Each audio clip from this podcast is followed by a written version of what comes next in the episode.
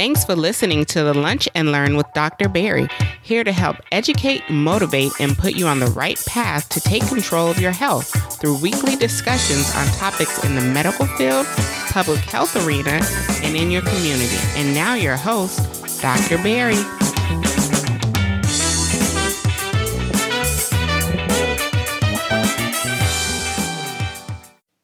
And welcome to another episode of the Lunch and Learn with Dr. Barry. I'm your host, Dr. Barry Pierre, your favorite board certified internist, host of the number one podcast for patient advocacy, helping you empower yourself for better health. This week, we bring you an amazing episode with guest Dr. Amber Robins. And just a little backstory on why we got this guest for you guys today.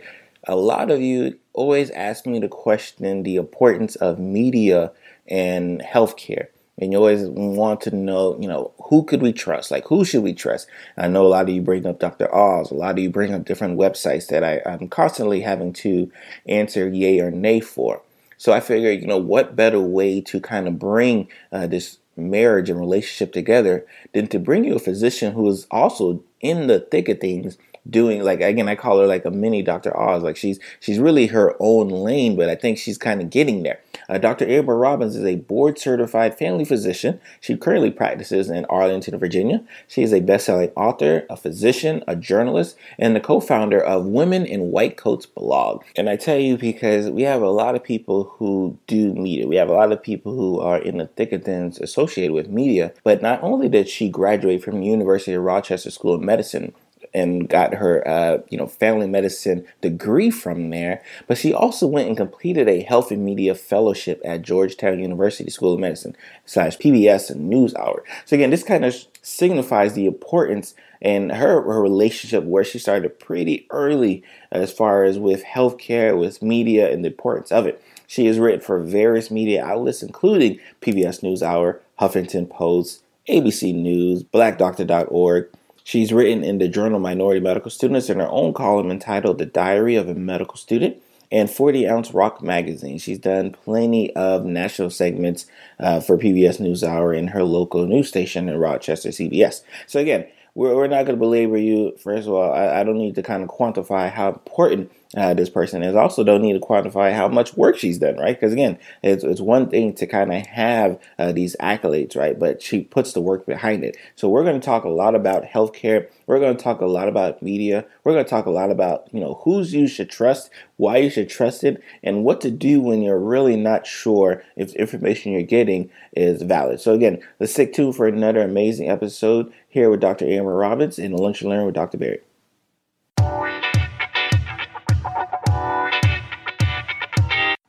This episode is brought to you by the Lunch and Learn Community Store, where we are living out the motto Empower Yourself for Better Health. In the Lunch and Learn Community Store, you can get your favorite t shirts, ebooks, as well as other related products by Dr. Barry. Head over to shop.drpiersblog.com and get a chance to get 10% off your first purchase by using the coupon code EMPOWER10.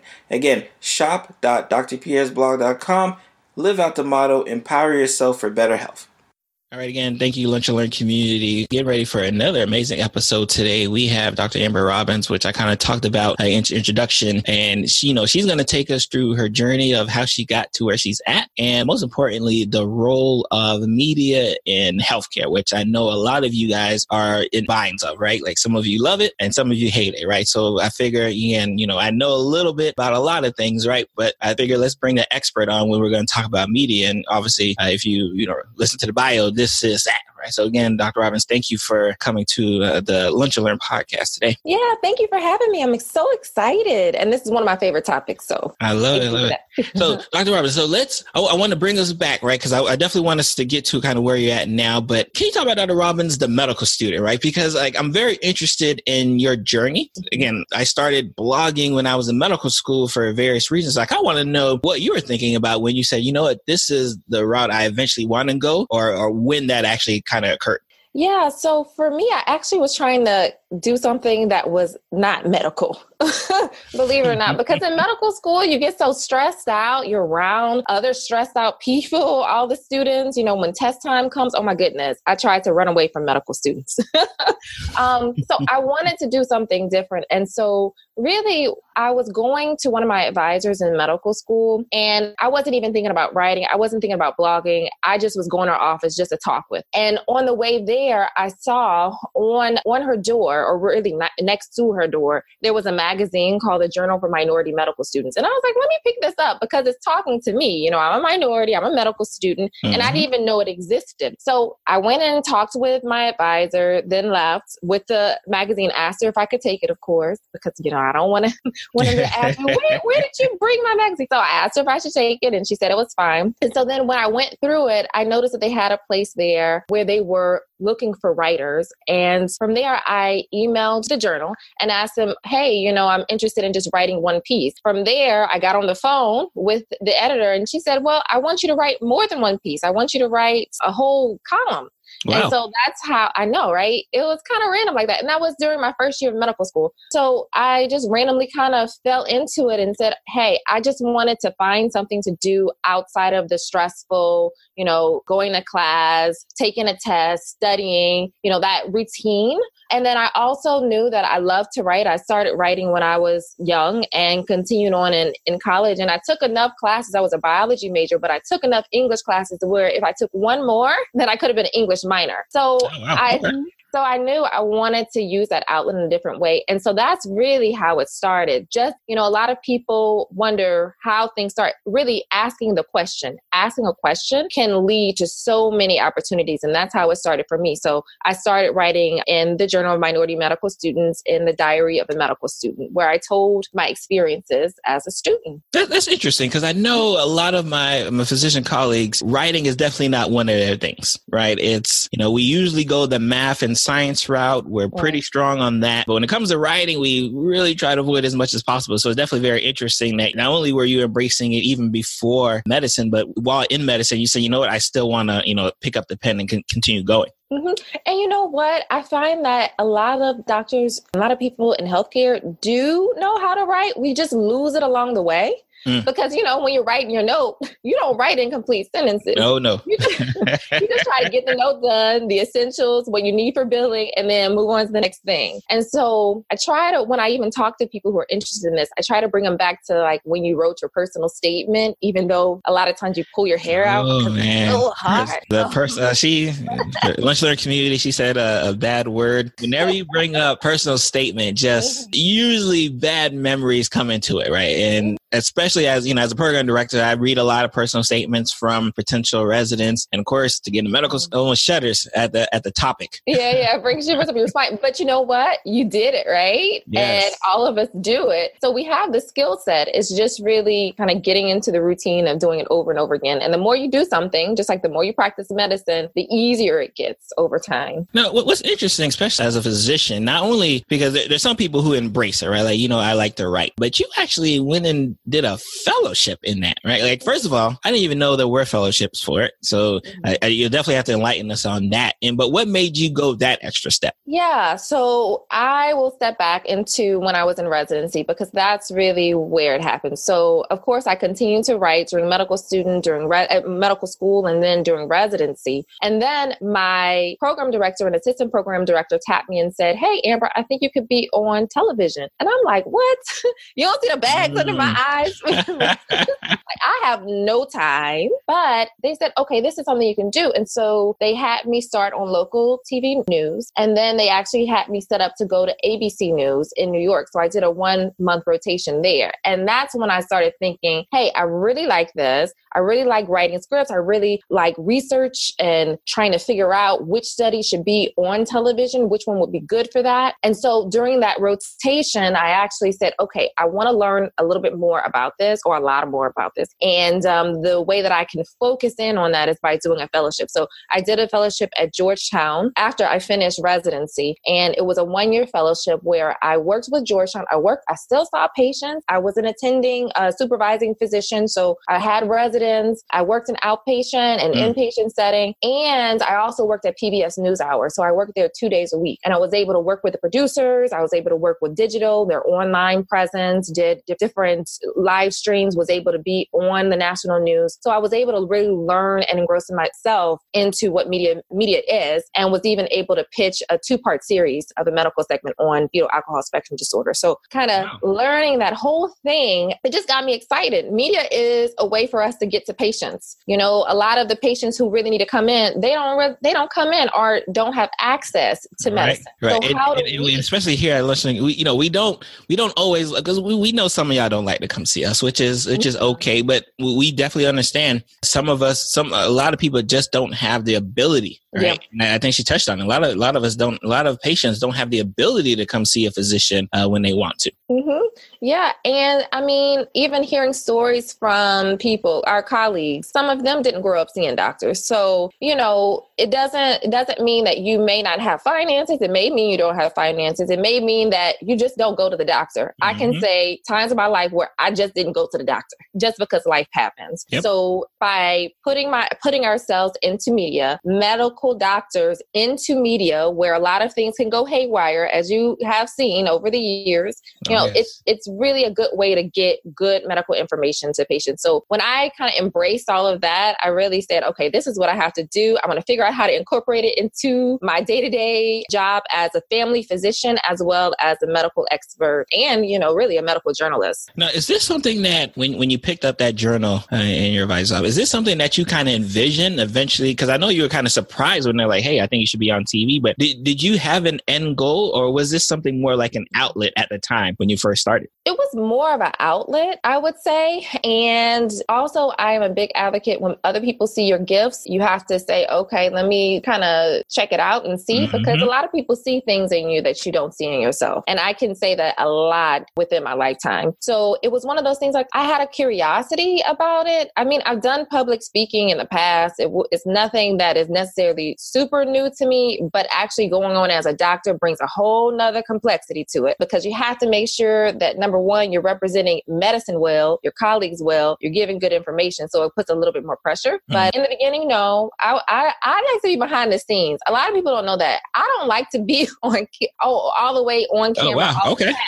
All right. Believe it or not. and so and so yeah, so I had to get that give that well someone had to give me that push. And so I just said, "Okay, let's do it." Now, what do, what do you think about especially especially cuz you're you're you're on the scene, right? Like you're you're you well, in fact you're actually the scene. How does that translate like from from a patient standpoint, right? Did you feel that patients looked at it as a, a positive or like negative, right? What what was some of the patient reaction when they would see you also on TV but now you're standing in front of them in an office? Mm-hmm. A lot of my patients would say, "Oh, you're really similar to how you act on television." I try not to re- change myself that much. You know, my professional self, my outside of medicine self is kind of the same thing. I try to be approachable, but you know, a lot of times I find being a minority doctor. A lot of my patients say, "You know, I'm really glad that you're on television where you can show people that you can be a young female doctor and also be a minority." Um, yes. So it's really a part of mental mentoring people in a different way too. So a lot of my a lot of my patients say, you know, thank you for doing that, continue doing that, and you know, when can we see you on television next?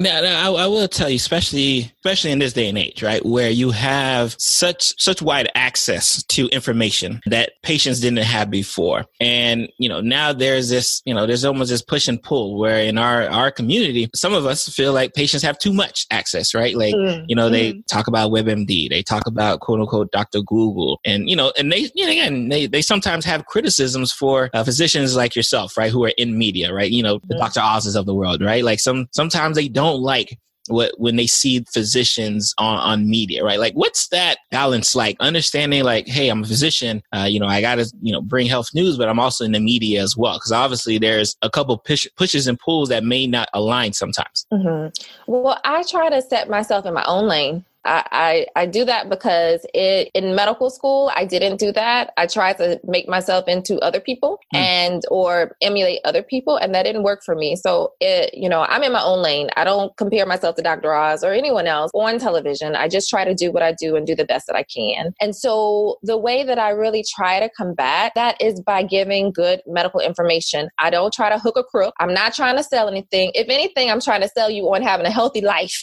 Yes, a healthy life lifestyle.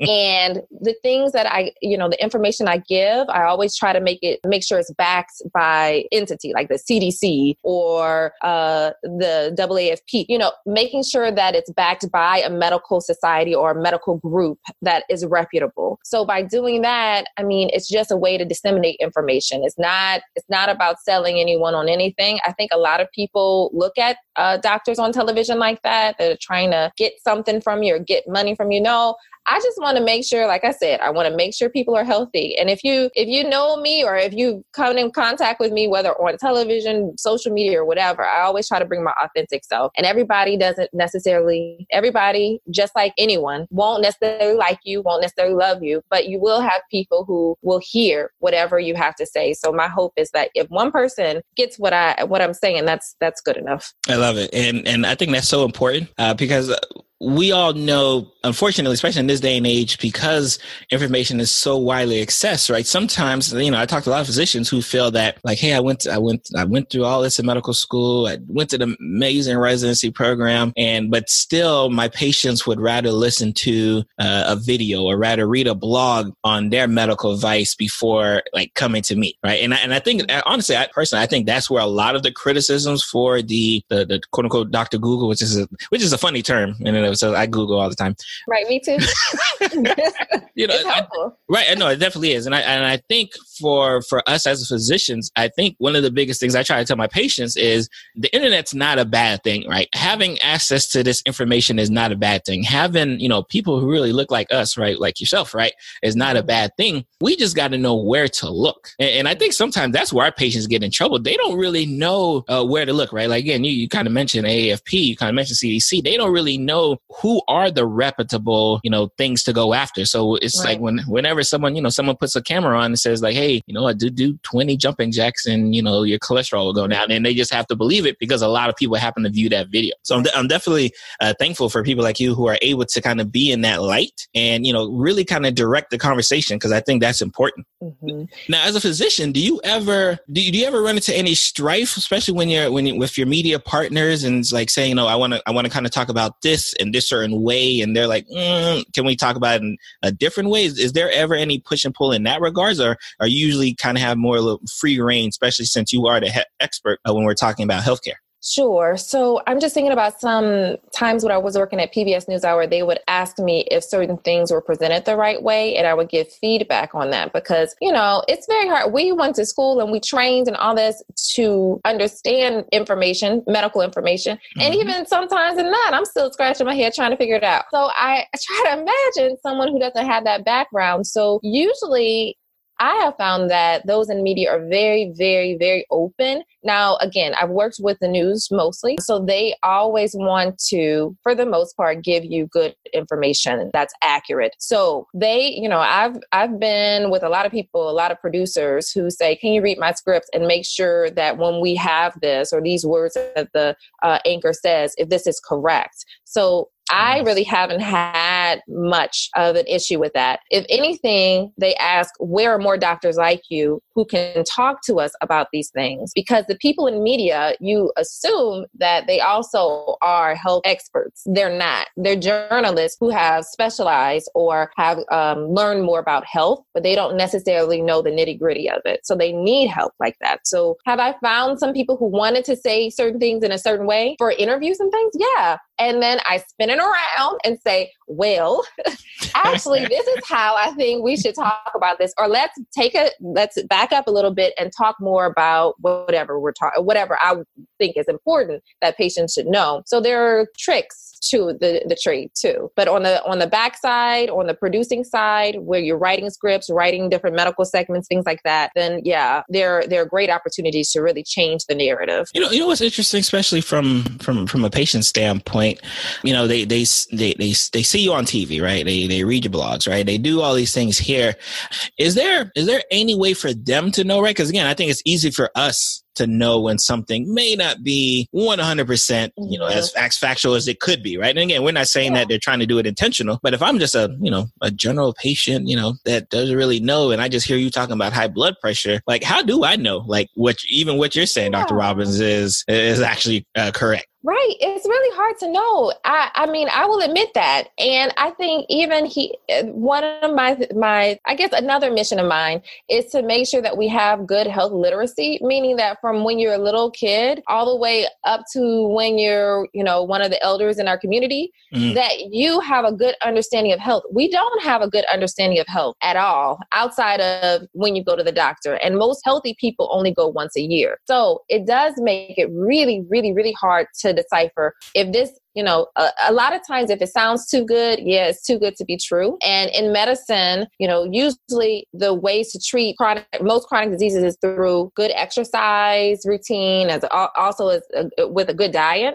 But they have a lot of things in there that try to make things a little easier for patients. Some things can be healthy other things aren't. So it is really hard to decipher through. That's why it's helpful if every person has their own doctor. And when they do hear those things, to go to your doctor or go to your health provider and say, hey, you know, I'm thinking about doing such and such. What do you think about this? And then have a conversation. So, not just taking a broad brush and saying this, whatever that thing is, will work for everyone. No, you have to make sure that whatever it is. So, a lot of patients come about keto. They talk to me about keto diet okay, so we're going to have a conversation about keto diet and see if this does fit you or if you're already having cholesterol issues, I do not want you to eat. talk, talk, talk, talk, talk, talk, to the people in the back, right? Because I think, uh, you know, keto is very popular right now. So that, I, you know, I, I, love that. I love that you you say that. You know what? We're we're not as literate as we need to be, and at the end of the day, you should be talking to your physicians, right? Like you, you should be talking to someone to kind of confirm, you know, what you want to do, and, mm-hmm. have a have the coach, right? Because as a physician, that's really why we're here for, right? We're here to educate and you know guide our patients to to prosperity, especially in health. And if if they're not, you know, getting that secondary fallback, that's where the problems kind of arise. Yeah, but I would say, and I'm sure a lot of your your um, listeners probably would say as well, that a lot of people don't see doctors like that. A lot of people see doctors as you know that's my pill person you know to refill mm-hmm. my medicine and you know i am the in the in the group where a group of doctors and i'm saying okay no yeah we're doing this we'll start you on a pill but if it's for high blood pressure how else are we going to deal with this issue can we figure out if we can lose some weight if we can lose some weight you may not need a pill mm-hmm. so you know a lot of patients are afraid of us frankly because they just think of oh, they're just going to tell me something that's wrong. And then they're going to add on a medicine and then they're going to add on another medicine and keep on going to the next patient and not listen to me. So a lot of it has to do with how we're perceived. And all people, all, all doctors aren't as welcoming as others, but you need to find someone who fits you. And yes. if that, if that doctor doesn't fit you, find someone else. Cause again, we're coaches, you know, you want a coach who can, who can inspire inspire you to do better. We all need that. And, and you kind of alluded to it earlier about, you know, when when you're in the space that you're in, especially when you're doing media and the lack of right the lack of mm-hmm. other you know colleagues who you know are trained to talk about health but the producers look around and they can only they can't find anybody mm-hmm. has that always been an issue is that something that's improving like what is the state of that just that the lack of you know health experts to really talk about health. Yeah I, I think it goes back even to what you were asking before. So a lot of medical doctors aren't really looked favorably on if they do media. I think it may be changing though because we have so much social media going on. So newer attendings newer doctors are looking to do podcasts like yours and looking to do videos and write more. So I think there's a shift there, but it's still, when you think about it within the academic medicine field, you know, academic, the structure of academic medicine mm-hmm. is not the thing that you'd be like, yeah, I want to push all of my residents to do that. you may, but everybody doesn't do that. So, do I think there is more? Yeah, slightly, but that mindset is still there with within medicine that hey, that's not necessarily something we want to do. If patients want to get good information, they can just talk to us on a one-on-one basis. Now, so speaking of one-on-one, I know you do. I know you do coaching, right? Like, and we'll, we'll definitely talk about a few of those things there. But, but part of your coaching is, you know, getting doctors, you know, ready for like media. Now, I'll be honest. Again, I, mm-hmm. I do a mm-hmm. podcast, I do a blog, but if you tell me I got to go on TV, right? Like, I don't, I don't know. I don't know, Dr. Robins. I'm not sure if I'm like that ready, right? So, like, is, is there a big step, right? Especially when we're, we, I just assume they are because you're on TV national, right? Like, I assume like all these eyes are on you that you have to be a little bit more prepared than most. Like, what are some things you, you tell some of your coaching clients that want to kind of be where you're at? right? Because they see that there's a void there. They want to educate their patients. They want to empower their patients with good health information, but they feel like they can't. Mm-hmm. By the way, I think you probably would do just well, just just fine on television. I don't think you would have any issues, but it's the mindset, right? It's the mindset thing. And even when someone tapped me and said, "Go on television, we think you'll be really good at it," I had to change my mindset and say, okay, let me step back and really see could this be something that I'm good at? Or could this be another way? Even if I'm not good at it, it's true. You can be on television and still be dry and whatever, but get mm. really good information. And the point is, they're getting information, right? Patients are getting information. So for me, that's the first thing when I coach medical doctors or people, people in healthcare to change that mindset and say, okay, I can do this. And then when you're going and preparing for television, honestly, talking to the first, you want to talk to the person who's doing the interview, but just thinking that it's talking to another patient in the office. We do this every day, every mm. day. You mm. can practice talk, with talk patients every day. you know, every we do it every day. We talk to people every day. So you're perfecting that craft. And if you continue to do it, you can do it on television too. It may take one or two times, a couple times to get used to a camera being there. But honestly, once you get engrossed into the conversation, you forget everybody else around. It's someone asking you questions like, okay, well, Dr. Robins, tell us about what's going on with the flu season this season. You know, are there more cases?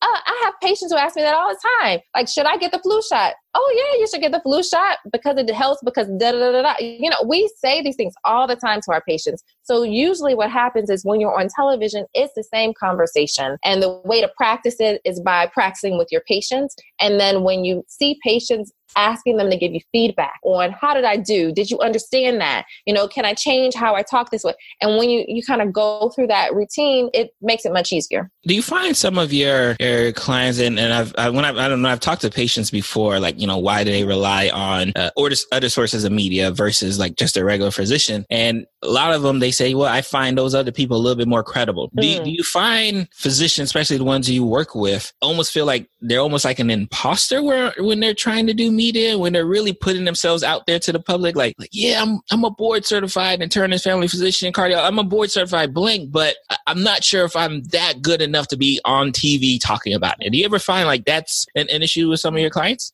yeah, uh, the um, imposter syndrome. Yeah, I I had it, and sometimes I definitely still have it. Like, what am I doing here? I'm talking to this person. Like, what? But then you come with so much value, right? Because we've gone through a lot of training. And for some people, I'm in family medicine, so I think about like my neurosurgery colleagues, my gen, like a lot of training for years and years and years. So you come with a different skill set. And I can say on the media side, talking to reporters and everything like that, they are intimidated too because they're like, okay, I want to make sure. Yeah, they are. Mm, I want to make okay. sure that I'm asking the right questions. I want to make sure that I know the right information because they have to do background research too before interviews to make sure they're asking the right thing at the right time and that they don't look dumb, honestly. Mm. And so it's always interesting that physicians do feel that way. I don't quite understand it actually. I don't know if it's something that's embedded in us to feel that way because of maybe, you know, with training, you get asked a whole bunch of questions. And if you don't answer the question right, then you're a bad resident or you're a bad medical student. So maybe that's a part of it. But honestly, you know, yes. So a lot of people do have that imposter syndrome. Like, what am I doing here? But the thing that I try to emphasize is that, you know, you're trying to do the same thing you're doing when you see patients.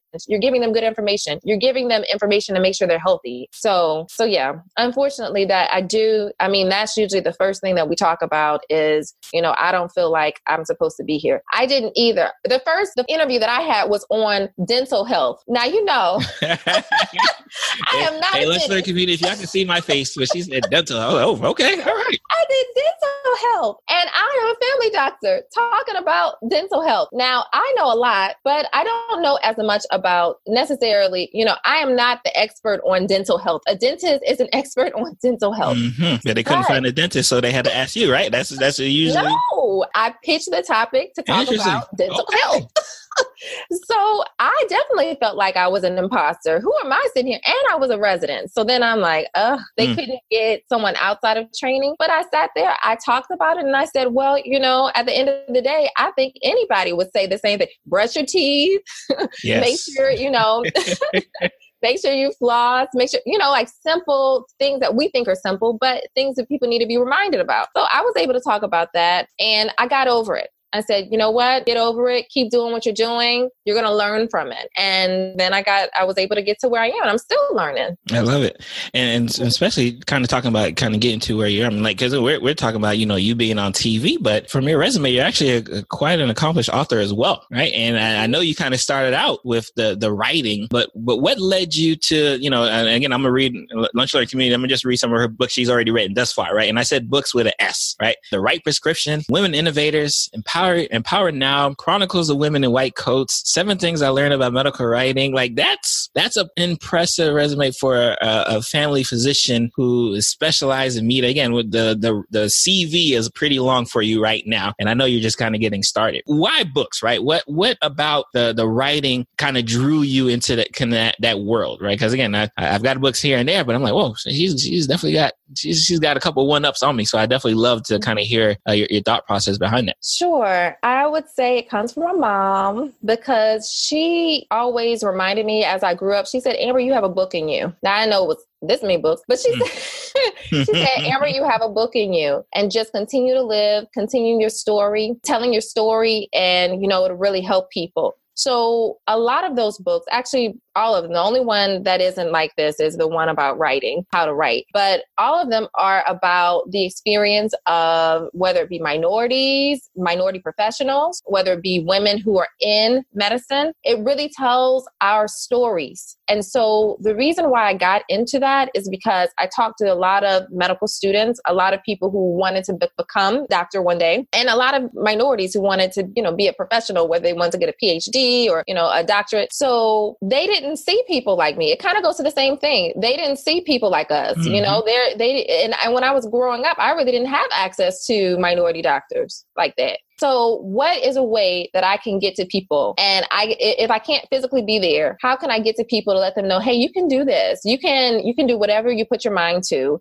and here are the steps to do it. And so, writing a book or books uh, was a way that I thought would be able to do that and get our word out and get our get our stories out there. There are so many, so many wonderful people doing amazing things, and so I wanted to be able to compile that. The first book was the right prescription, so it was actually based off of what I wrote for the Journal of minority medical students. So it was my experience as a first year medical student. I hmm. put some scriptures in there. I put a, a, area where you can journal in there, and that I did that during my intern year when I was working on the ICU. Love it. So, she she said ICU too. So for those who who are not in the know, uh, ICU is probably going to be one of your toughest rotations. Mm-hmm wherever you're at, right? It's probably one of the more the demanding ones. And, you know, she still put a book out while doing that. So I definitely got to give her props uh, mm-hmm. on, on, top of everything else she's done. Mm-hmm. And it's because it's a hard rotation. It's a lot of stuff that goes on in the intensive care unit. You know, you see some good things happen, but you see a lot of bad things happen. So another thing was it was an outlet for me. I was able to also talk to a lot of my attendings. One of my attendings during that rotation was actually in his 30s and he was coming back from leave because he was diagnosed with lung cancer. And he inspired me by saying, Amber, if you want to do anything, don't wait until, you know, 10, 20 years from now. Do it now because you don't know what life has in store for you uh, later on down the road. But if you have time now, which again, I'm like, how do we have time in residency? Mm-hmm. Uh, we don't. Um, but he was like, anything that you dream of, anything you want to do, do it. He also inspired me uh, um, to get my MBA, which was crazy as well. Um, but I did that in residency residency. uh, and I still was able to have time to do other stuff, but but you know, it's just kind of like live for today. You have no idea what's going to happen tomorrow. But if you try to live the best life that you can today, you know, at least you can say, yeah, I did what I wanted to do. And in residency, you do a lot of stuff you don't want to do. So this is one thing that I did that I, I, Much like me, I can tell you as a program director, I do make my residents do a lot of stuff that they, uh, I know they hate me for, but they'll love me for it in like five to 10 years. But now they're like, oh. like again, more work. Oh, mm-hmm. yeah, I know those feelings. but we come back for more every day. Yes. as a as a physician who is really doing all of these things, right? And I say a lot because I'm I'm comparing you to the, the general physician. Sh- mm-hmm. should patients really d- demand you know more right? Like should they require more? Like what as, as far as should you could you just be a, a clinical physician who doesn't really put themselves out there who just kind of goes in clocks in clocks out and but versus the physician who writes who does some video who does some blogging who does you know again maybe not have to be national tv but just some type of way to continue to educate. Should should patients gravitate to that physician more? Like what do, what do you feel right? Because obviously you're on that side where you you are that person doing right. it and if i'm a patient right again uh, you've done enough to establish your credibility right? You've done enough to say you know what? She's got to be much smarter than my my, my person over here because clearly look at all the stuff she's doing. Because unfortunately that's how patients are feeling these days right? If you're if mm-hmm. you're not out there doing extra you, where you went to residency doesn't matter. Where you went to medical school doesn't matter. It's like when i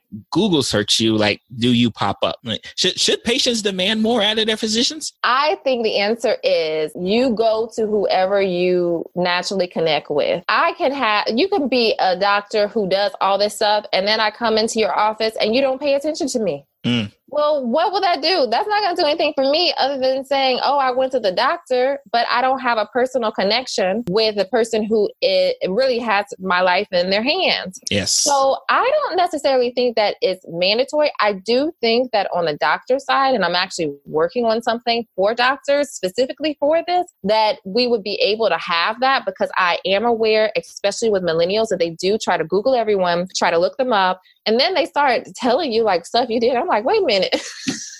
This is our first time meeting. Like, why do you know where I was mm-hmm. born? Oh, yes. I think I think I remember I did outpatient medicine, and by the time a patient would walk into my office, they had already read a blog, watched a video.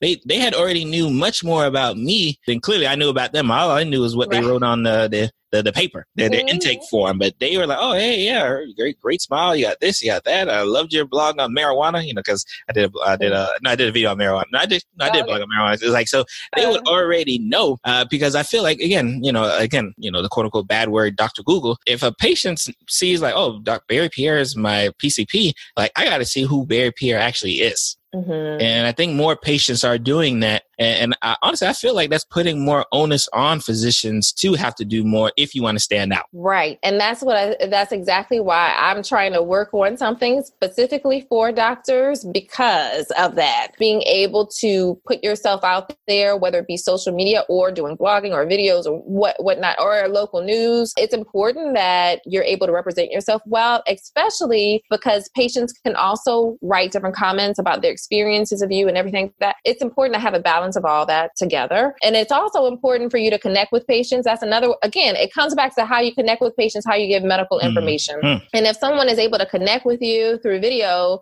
or they're able to connect with you through a blog, they're like, oh, I really think that this might be the right doctor for me. So it, it, it's helpful in that, sp- in that space as well. I do it. I honestly do it. I, when I look for doctors, I look and see, okay, let me see if I can figure out where first I look at where they go to school, but I think that's just because that's just where. And mm. then then I, then I think about okay, what is their background? Will they be able to connect with me? You know, will I be able to have candid conversations with them? Are they relatable? You know, are they the, my kind of person? People look for that. I mean, you think about that when you look for, I mean, any type, because we do give a service, but if you think about any type of service where you have to relate with people, you think about that. You look for that. You look for those things.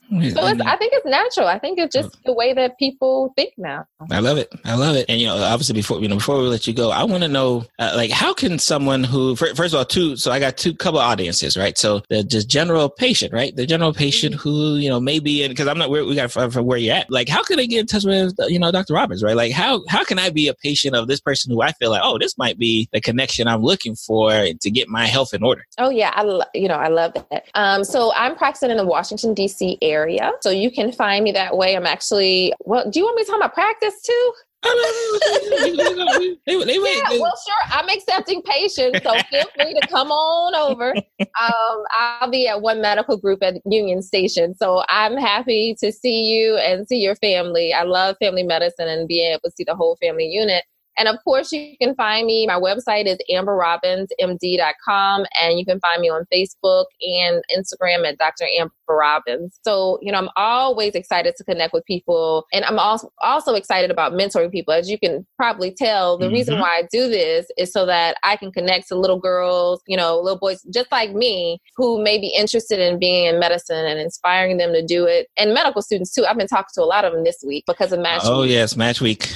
And prayers, my prayers are for everyone. I hope that everyone does well. And for the people who do not match, you know, God has a way of working things out for you. So, but yes, so that's how you can connect. Now, if I'm a you know, if I'm one of those scared physicians who still kind of suffer from the the imposter syndrome, regardless of all of these uh, degrees and everything kind of hanging up on my wall, like uh, like what can you do for me? And again, is is Amber Robins MD? Is that the same way? Is that how do I get in touch with you? Is that the yeah. same? Mm-hmm. mm-hmm. Yeah. So I also coach people one on one, and then I'm coming out with a course specifically for a group because I think, you know, group, you don't feel as nervous because you can talk to other people and see that other people are going through similar things and we transform together uh, and we collaborate and grow together. So I'll be coming up with a course that will come out really soon. So just keep a lookout for that. Oh, most definitely will. again, uh, for those who may be listening on the run at work, um, all of the, the links with everything she kind of talked about will definitely be in the show notes uh, as well. So you know, please, you know, you you you won't have to worry about writing it down now. We'll definitely make sure uh, you get access to it. Before you leave, I got to ask one last question, right? Like, how can what you do, right? And uh, the motto of the show is empower yourself for better health, right? And of course, you help empower us through media, right? So how can, you know, what, what you do empower others to really take better control of this, just their health in general? Mm-hmm. Yeah, I say keep it simple. Get a good exercise routine. The hope is that you can exercise moderate exercise, meaning walking, dancing, having fun, 150 minutes a week. And then also making sure you're having a good diet, getting a lot of vegetables, Vegetables are good, fruits are good too, but really keeping it simple. Medicine, it can be simple if you do those things. And so mm-hmm. I always encourage people just to, you know, just think of what the, it's not simple to incorporate it sometimes in your day to day, but I just try to get 10,000 10, steps a day. My Fitbit reminds me. I try. That's the thing. I try,